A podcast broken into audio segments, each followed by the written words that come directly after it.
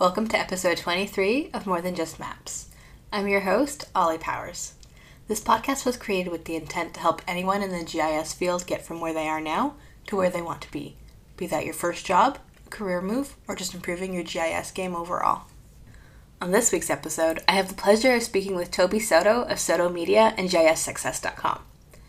Toby got his start in the industry through surveying and drafting while at the City of Riverside, California. It was there this cool new thing called GIS was starting to take off, and Toby jumped in with both feet. His career eventually led him to the county level and several other cities, and all that without a four year degree. We chat about how networking is key for promotions and finding your next job, and he even gives us some tips for introverts. And now for part one of my interview with Toby Soto. Welcome back to another episode of the podcast. Today I'm joined by Toby Soto of Soto Media. You might know him better from GISSuccess.com. Welcome, Toby. Hey, welcome. Thank you. Thank you for having me. Been uh, looking forward to this. Yeah, we've been trying to get you on here since actually last year, so I'm glad this this finally happened. yeah, I know. It's been, you know, quite a year. Uh, 2020 was just kind of a a show. Let's just yeah. put it that way, you know? That's a nice uh, way of putting it. we're gonna keep it PG, you know. Yeah.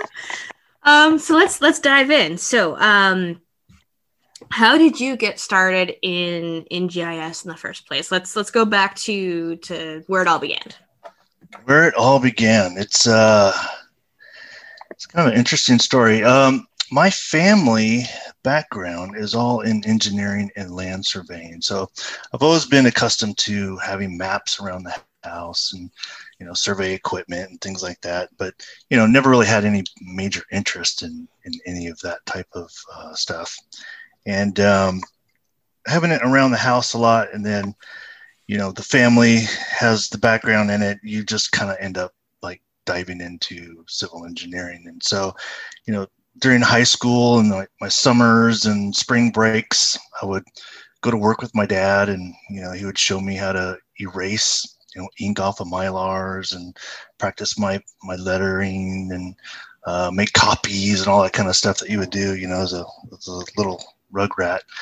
And um, so that's how I kind of like got into civil engineering and drafting. So when um, when it was time to go to college, I was like, all right, I'm going into civil engineering. This is what I'm going to do. And um, I thought I was going to be really great and load up on a bunch of courses and get out of college early. But uh, tell, hate to say that my first semester, I failed. I bombed out. I actually burnt out and quit college. And oh, wow. so, yeah. So, you know, my parents were like, well, you got to do something you know if you're not going to college you know you got to get a job so i was lucky enough to um, get a job with the company that my dad worked for the civil engineering company and so i started drafting i started you know doing the, the drafting work there and then uh, one of the summers i was uh, a journeyman uh, for their their survey crew and so i learned about land surveying and that was probably the funnest job i ever had just going out in the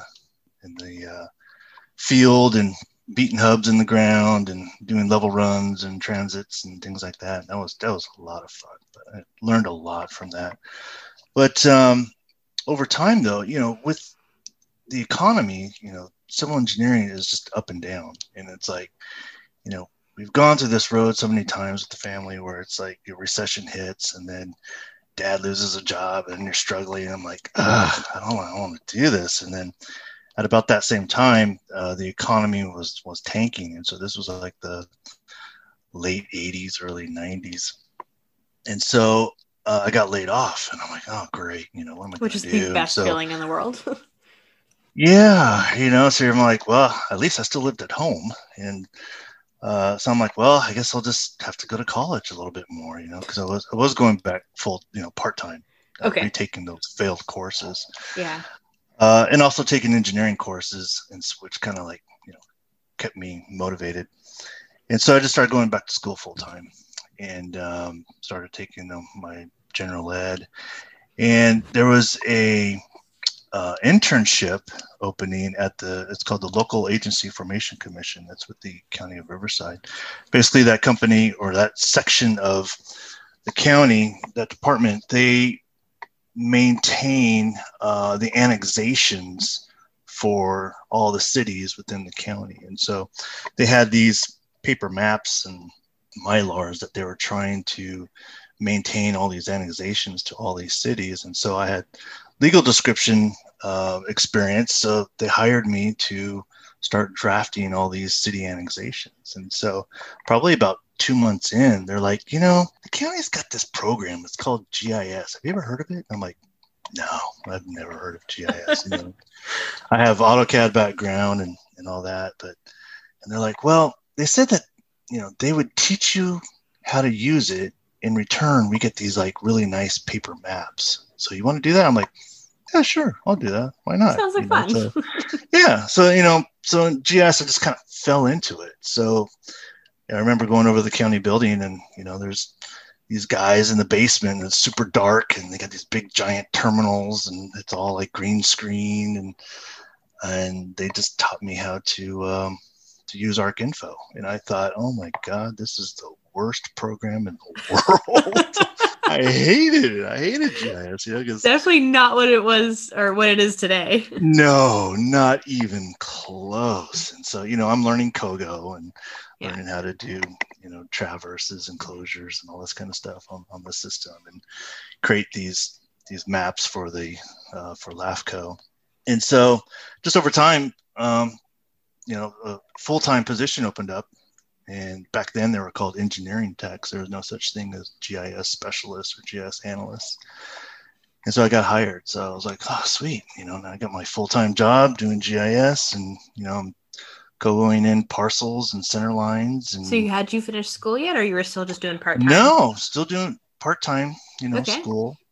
And um, so I did transfer to a four year uh, at the time too. So I ended up with my associate's degree and transferred to a four year. But um, so I worked my way up, you know, in the uh, the system there for a few years, and then my boss, my supervisor there, left and went to City of Anaheim, and um, he was like the lone GIS person there. He was going he was going to be the GIS manager, and so after the first year there, he uh, pulled me and another person over to Anaheim to help implement GIS for the city out of their public utilities department.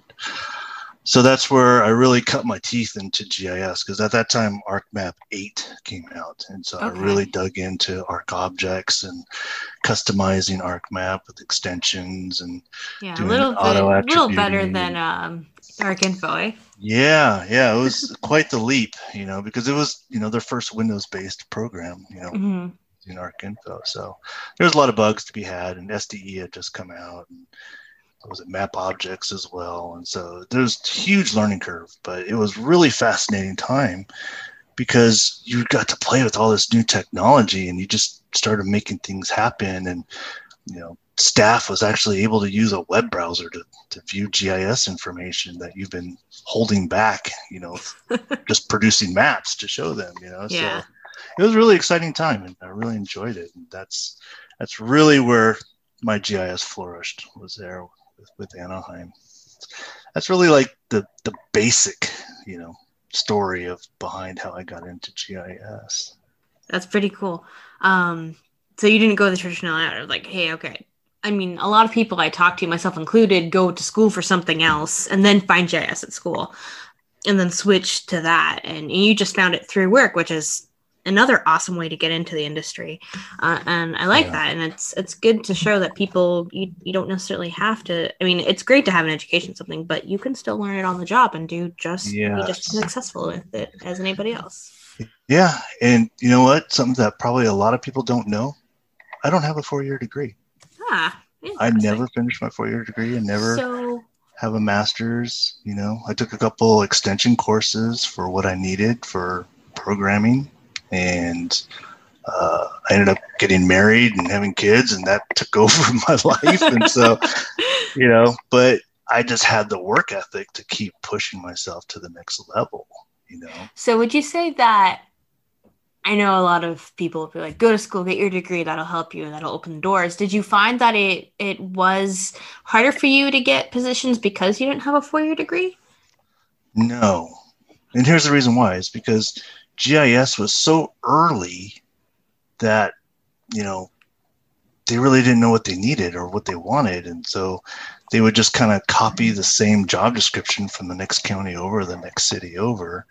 And there really wasn't a degree, Fun you know, fact, that was specific doing for that. GIS, you know. So, you know, you may have like, you know, preferred degree in planning or preferred degree in uh, engineering, you know, and surveying. And so, but I had just enough experience that, you know, I would bypass the HR and, and get in, you know. Nice. Okay. So it's definitely possible. I mean, they're still copying um, job descriptions from other from other Yeah. places. Nobody makes up their own.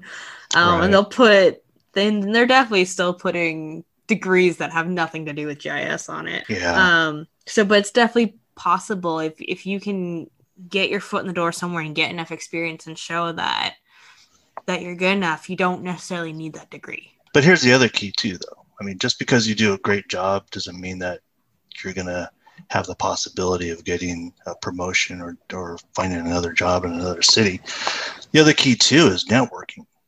You know, being involved in GIS through user groups and uh, through different organizations and nonprofits, and you know, presenting uh, at conferences and things like that getting out getting yourself out there and networking really helps because every job that I applied for, half the panel already knew. And so if you don't think that that's an advantage, well, it, it's a huge advantage because maybe some of the things that you forgot to mention in your interview, they already know in the back of their head. Oh, yeah, he does this and this and this. So, you know, it kind of fills those gaps. Um, you know, when you're trying to put your best foot forward in the interviews. And so, you know, having that clout, having um, the people there that, that support you and know who you are, you know, just makes it that much easier to to get that other job. And I'm sure it also helps with just nerves, like ha- knowing the people that you're interviewing with makes the interview itself so much easier.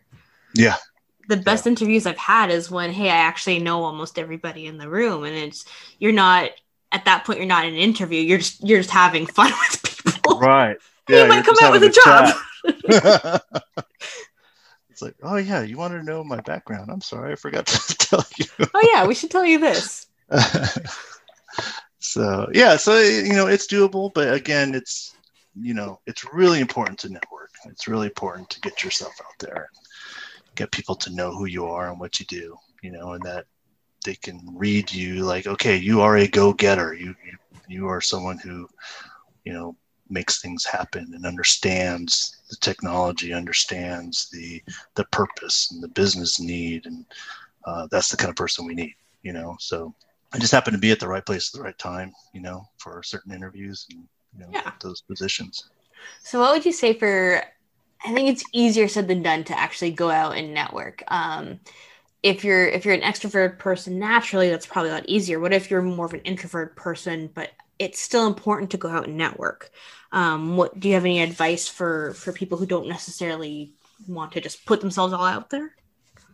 Sure, you know, like I know now with COVID, it's a little bit different because everything's kind of online. But you know, when we used to have in-person meetups and things like that, you didn't have to go out actually go up and present. But even like during the breaks or before and after the the, the meetups, um, if there's somebody that is of interest to you and you're interested in the things that they've done, just go up to them and talk to them. You know, you're not talking to the to the whole group. You know, you're just having a one-on-one conversation with that person. And and most of the time, you know, the groups will will go out to lunch afterwards and you know go with the group and just kind of kind of mingle in and, and listen.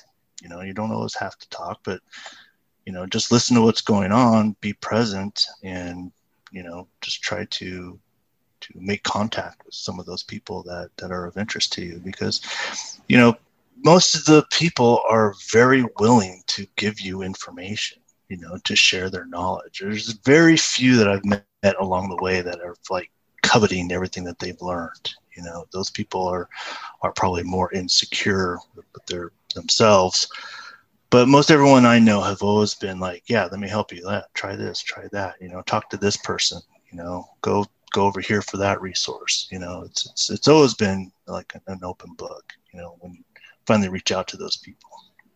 Yeah, and that's the big thing that I've also noticed in the GIS community is there's so many people who are willing to help you. Call up somebody that you know works there, say, This is my problem, can you help me? Either yes they can, no, I don't know, but here's somebody I know that can help you.